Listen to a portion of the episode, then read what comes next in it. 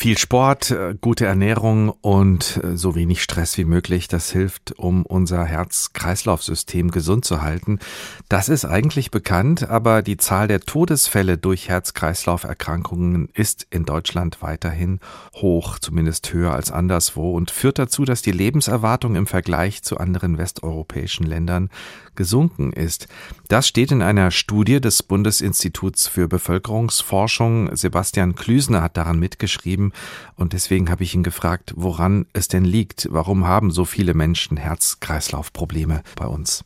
Zunehmend tun die Herz-Kreislauf-Erkrankungen in Deutschland nicht. Es ist nur so, dass wir bei dem Rückgang der Herz-Kreislauf-Erkrankungen im Vergleich zu vielen anderen Ländern nicht die Fortschritte erzielen, die wir eigentlich mit dem Gesundheitssystem, das wir haben, erzielen können. Das heißt also, wenn wir uns Vorreiterländer wie die Schweiz oder Spanien anschauen, dann liegt Deutschland gerade bei den Herz-Kreislauf-Erkrankungen stark zurück. Woran liegt das aus Ihrer Sicht? Wir haben ja ähm, viel Geld in unserem Gesundheitssystem, also Vorbeugung müsste da doch eigentlich möglich sein. Wie passt das zusammen? Ja, das ist eigentlich sehr überraschend, weil eben diese Herz-Kreislauf-Erkrankungen zu einem großen Maße heute als vermeidbar gelten, dass man wirklich durch Vorbeugung, gesunde Lebensweise viele Erkrankungen frühzeitig verhindern kann, um dann eben schon zu verhindern, dass es überhaupt zu einer Situation kommt, wo man dann auf das Gesundheitssystem angewiesen ist.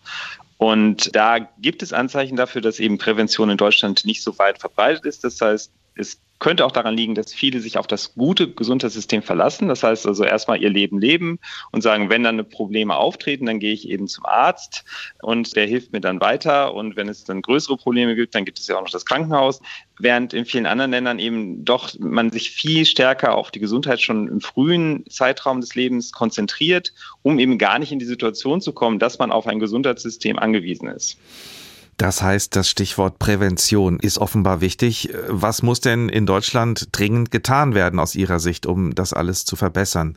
Ich glaube, wir brauchen insgesamt einen Kulturwandel, dass wir eben sagen, Gesundheit ist uns allen erstmal wichtig und dass jeder auch dazu beiträgt, eben sich gesund zu ernähren, sich viel zu bewegen, auch mit ersten Problemen dann auch umzugehen und nicht zu sagen, naja, das sind jetzt erst so Kleinigkeiten, das ist ja alles nicht schlimm, weil natürlich sich Gesundheitsprobleme auch sehr schnell akkumulieren können und man dann wirklich in große Probleme läuft. Und wenn jetzt alle so weitermachen, wie wir das jetzt die letzten Jahrzehnte gemacht haben, dann werden enorme Kosten im Gesundheitssystem für uns entstehen und gleichzeitig wird unsere Lebensqualität ja auch nicht gut sein, weil wir eben viele Personen haben, die mit vielen Erkrankungen im höheren Alter versuchen, ihr Leben zu bewältigen. Was läuft denn in anderen Ländern besser? Spanien, Schweiz, Frankreich, dort äh, ist die Lebenserwartung im Moment höher als bei uns. Warum schneiden diese Länder besser ab?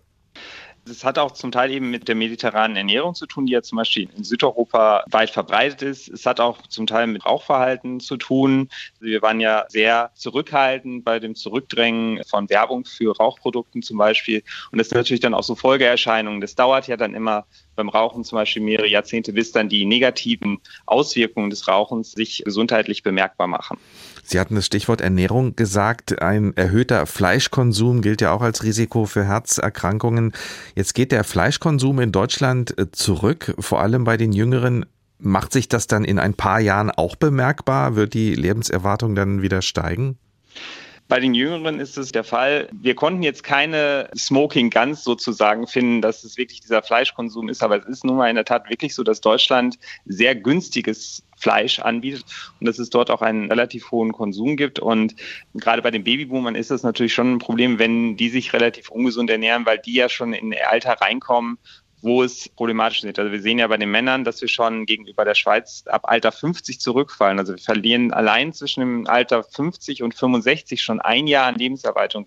Das heißt also sehr frühzeitig haben wir schon erhöhte Sterblichkeit und das ist ja nur die Spitze des Eisbergs. Darunter sind dann ja noch ganz viele Männer, die dann ja auch schon erkrankt sind und auch schon oft zum Arzt müssen. Also die Jüngeren sind zum Teil schon sensibilisierter. Es gibt da aber auch sogenannte verwundbare Gruppen, also auch gerade mit Migrationshintergrund oder auch Menschen, Menschen mit geringerem Einkommen, die sich deutlich weniger um ihre Gesundheit kümmern als gut gebildete Personen. Im Kindergarten kann man da schon viel machen, Menschen auch beibringen, wie man sich gesund ernährt, um halt ein gesundes Leben zu führen.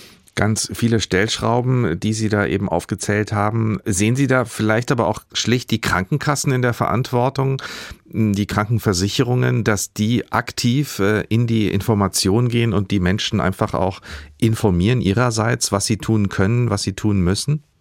Da gibt es ja auch schon viele Maßnahmen und ich denke, es braucht einfach so einen gesamtgesellschaftlichen Aufbruch, was es angeht, dass wir einfach sagen, wir brauchen hier ein Umdenken. Wir sind hier im Westeuropa Schlusslicht mit einem sehr teuren Gesundheitssystem. Also irgendetwas läuft falsch und da muss man halt dann sich überlegen, wie können wir das schaffen, dass wir die vielen Ressourcen, die wir haben, richtig einsetzen. Und da trägt eben jeder dazu bei, also die Kassen, der Staat, die Bevölkerung. Und die Ergebnisse werden natürlich ein wenig dauern, aber am Ende kann jeder profitieren. Erfolgreiches Alter ist ein Ziel, was ja für viele erstrebenswert ist.